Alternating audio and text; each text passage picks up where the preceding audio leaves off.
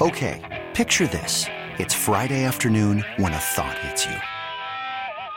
I can waste another weekend doing the same old whatever, or I can conquer it. I can hop into my all-new Hyundai Santa Fe and hit the road. Any road. The steeper, the better. Because my all-new Santa Fe is available with H Trek all-wheel drive, so I can hit the trail without a worry in the world. Heck, with three rows and best-in-class rear cargo space, I can pack the whole family in with all our gear. We've got available dual wireless charging for our phones, so we'll never lose touch with civilization, and we won't lose touch with the primordial power of Mother Earth. So which is it? Waste the weekend or do something a little more epic? And conquer it in the all-new Hyundai Santa Fe. Visit Hyundai U S A dot com or call five six two, three one four, four six zero three for more details. Hyundai. There's joy in every journey. Robert was on Friday night with John Bartrud, who was in for me last week. And what did he say about this game, Jack? I think the Eagles have a chance, but I think if you play this game one hundred times, the Vikings win sixty-two percent of them. Well, listen, I think, think back to the old, uh, what was the Little Giants movie? They only got to win one time, and they won this time. They are the N F C's champs. Robert Mays joins us. Robert, how you doing, bud? I'm good. I still feel like that wasn't as bad as it could have been. I mean, thirty-eight percent is not a terrible shot. It's not. It's almost like when, uh, I'm, I think a meteorologist here, you know, when they tell you, oh, there's a sixty percent chance of rain, and then it doesn't rain, and they get blasted for it. Well, yes. they, they gave about a forty percent chance it wouldn't rain. I just think that, you know, it's one of those things where you watch that game, and, you know, I, I love this Eagles team coming into the season. I kind of said that I, I thought they had the best roster in the N F L. And it was about what Carson Wentz was going to become. Then when Wentz becomes that, they were about team football. I mean, I don't even think that's a controversial opinion. So if Nick Foles is going to be Carson Wentz, then that's the best team in football. I mean, I just think that you can definitely trace it. I just never expected that that was the ceiling of what Nick Foles could be on a single night. Robert, I didn't either. I mean, I, we're we're having fun here with that prediction, but I didn't either. I thought they would win a seventeen sixteen game, and it would go down That's to a exactly field goal. That's exactly how I felt about it. That and was that was the, the game. Would hit yeah. every time, and, and they had a chance to win ugly. But, you know, the credit goes to everybody, not only to Nick Foles for making the plays, but to Peterson for having the faith in him to make them. I mean, I, that was the thing that struck me just about their approach, was the fact that you clearly in – Doug Peterson's bones, he believed in Nick Foles. And I think that everybody fed off that. I think Nick Foles fed off that. I think the rest of the roster fed off that. I think the people at the link fed off that. And I, that's one of those things that coaches don't get enough credit for, is not only just game planning strategically, but game planning emotionally. And I think that showed up that entire game. It's a great point, and it's interesting because I always bring up when the Eagles first got rid of Chip Kelly and brought in Doug Peterson, Robert, one of the phrases that the owner of the team, Jeff Lurie, used in his search for the next coach, he said he wanted one that had emotional intelligence, and it was more of a, a shot at Chip Kelly and his stoic yeah. demeanor. But really, when you think about what Doug Peterson is, the locker room loves him, the players really like him, ex-quarterback, ex-player gets that side of it. And then the um, you know the intelligence part, too, with the football acumen and believing in the players. He really has become an incredible coach here in a very short period of time. I always wanted to give him a chance. I didn't want to beat him up last year. I liked him as this year moved along. But I not even I, a Peterson supporter, expected this. He's been incredible. He really has. I mean, just everything that you said. I mean, not only just the culture that's been created, but the actual X's and O's acumen is, is phenomenal. And you also, you know what, it, it, it extends beyond Doug. And I, I think that when you think about how this Eagles team came to be, pointing to Howie Roseman is not a bad idea. Because as much as the emotional intelligence and kind of the hidden, intangible stuff that goes on with Peterson matters, think about what Howie did in the winter of two thousand seventeen, that first month after Chip got, or two thousand sixteen, excuse me, in that first month after Chip got fired. Signing Zach Ertz, signing Lane Johnson, the contract they eventually gave to Fletcher Cox, getting Malcolm Jenkins back.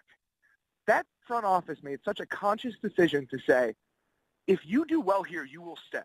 We are building something here on the heels of a regime that jettisoned with Sean McCoy and Deshaun Jackson, who were two players that defined the previous era of Eagles football. And I just think the building of the locker room and who the franchise wanted to be from both Doug and the people in the front office, you're seeing that now. You're seeing every single way that it's showed up. It has over and over. And you mentioned that roster. And, Robert, I and you said it yourself to start this interview, but I remember listening to you on the uh, the Ringer N F L show. This had to be before the season or right early in the season. You mentioned how much you liked the Eagles roster here, the depth of it, one through fifty-three. And, you know, people say that, we talk about it, but it's amazing how this year it really had to show up, the way they play defense, with the way they rotate, and then just with all the injuries they've had. I don't think many teams could have overcome what they've overcome and be here in the Super Bowl. It's a testament to just how many good football players they have. one hundred percent. And I think it's not only figuring out the right guys, but also kind of finding workarounds to get even more guys. I wrote this today, just kind of the lessons we've learned from the N F L season, and the first one I mentioned was just that I think that pick-for-player trades have become kind of an inefficiency in team building. Because if you look at the two teams in the Super Bowl, they're the ones that were the most active in those moves. So when you have the roster they had last season, right, it's a good group of players. You have Fletcher Cox, you have Lane Johnson, you have Jason Kelsey, you have Brandon Graham, Jordan Hicks, who is also another guy that got hurt. But just the safeties were good. There were areas they needed to hammer. It was wide receiver and corner. And they just flooded the market at those positions, but they did it in ways where you could get the right guys while also having players on second contracts. So the fact that they traded for Derby and didn't look into free agency for that. Well, Derby makes seven hundred seventy-five thousand dollars. The fact that they gave Patrick Robinson that one-year deal, what they did with Torrey Smith and Alshon Jeffrey, it's just everything, and even the Timmy Jernigan contract, or the, the Timmy Jernigan trade. You know, Benny Logan leaves in free agency. That's a hole in your roster now. Instead of going to free agency to do that and having to pay a veteran his market price, you get a guy on a rookie deal.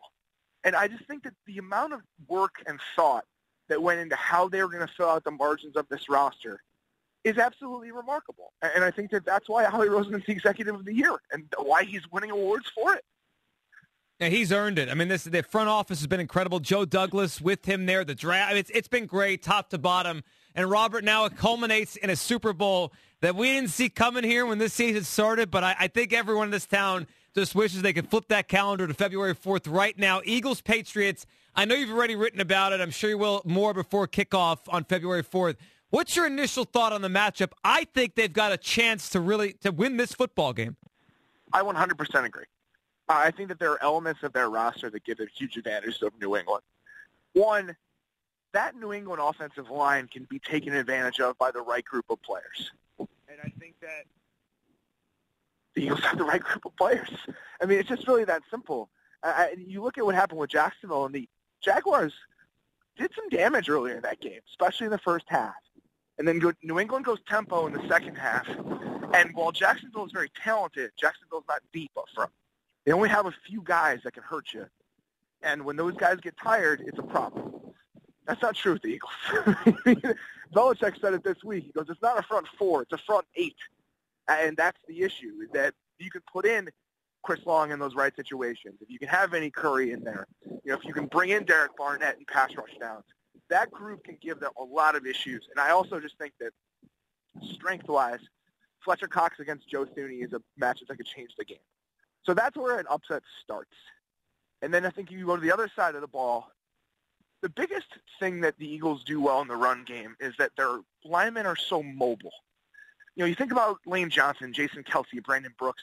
They just move so well. And that's the opposite of how the Patriots linebackers play.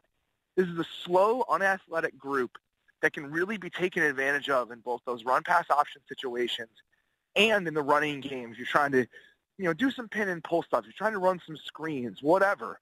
So I think that those are the two areas where the Eagles have the biggest advantage. Is one, the pass rush can really dominate this game, and two, can their offensive line and the way they move take advantage of a Patriots offense that just doesn't, or a Patriots defense that does not respond well to that. Robert, if they can do those things, they can win. Robert, we'll end with this because I, I agree with you, and I, I think it's – I'm going to say something. I'm going to I'm going to throw something at you that I never thought that I'd ever say, and I think everyone listening never thought this would be a real thing that someone would actually say. I am fascinated by the matchup of Doug Peterson's offensive mind versus Bill Belichick's defensive mind. And when you look at it, and you kind of just touched on it, how do you think Doug will approach this, because his M O, and it's been that way even since last year when they didn't really have the players, he is aggressive, as aggressive as any offensive coach in the N F L. And I think to what Belichick has done in the Super Bowls over the years, they keep everything in check. They try not to let you make a big play. They're going to make you, you know, throw the ball or run the ball, ten, twelve play drives to beat you. I think Nick Foles could thrive if they could get a guy down the field and make a big throw, but I'm not sure Bill's going to let Doug do that. Inside that matchup, what do you see? What do you think it might look like? I think that the Eagles are going to try to go horizontal, horizontal, horizontal over and over again until the shot is there. I don't think they're going to take a lot of them, because I think there will be yards to be had by trying to take advantage of that defense sideline to sideline. And if you can start to gash them that way, and then you take a shot off play action, I think that's the move. Don't be too aggressive, because they're not going they're going to try to take those plays away. But understand that in the right moments, you're going to have to do that. And that's exactly what happened against the Vikings. They weren't chucking it deep every single play, but they did it four or five times. And I think it's about finding the right situation to take those chances. And I guarantee you that if those situations present themselves, Doug is going to chuck it down the field. Yeah, I agree. He will. I mean, he's done it all year. He loves to do it. Robert, really appreciate this. We'll be reading at the Ringer, uh, and it should be a fun week in Minneapolis next week. Thanks, bud. Yeah, absolutely. Anytime. There he goes. Robert Mays of The Ringer, also The Ringer N F L Show, knows his stuff. He was on the Eagles from the jump. He's- this episode is brought to you by Progressive Insurance. Whether you love true crime or comedy, celebrity interviews or news, you call the shots on what's in your podcast queue. And guess what? Now you can call them on your auto insurance too, with the Name Your Price tool from Progressive. It works just the way it sounds. You tell Progressive how much you want to pay for car insurance, and they'll show you coverage options that fit your budget. Get your quote today at Progressive dot com to join the over twenty-eight million drivers who trust Progressive. Progressive Casualty Insurance Company and Affiliates. Price and coverage match limited by state law.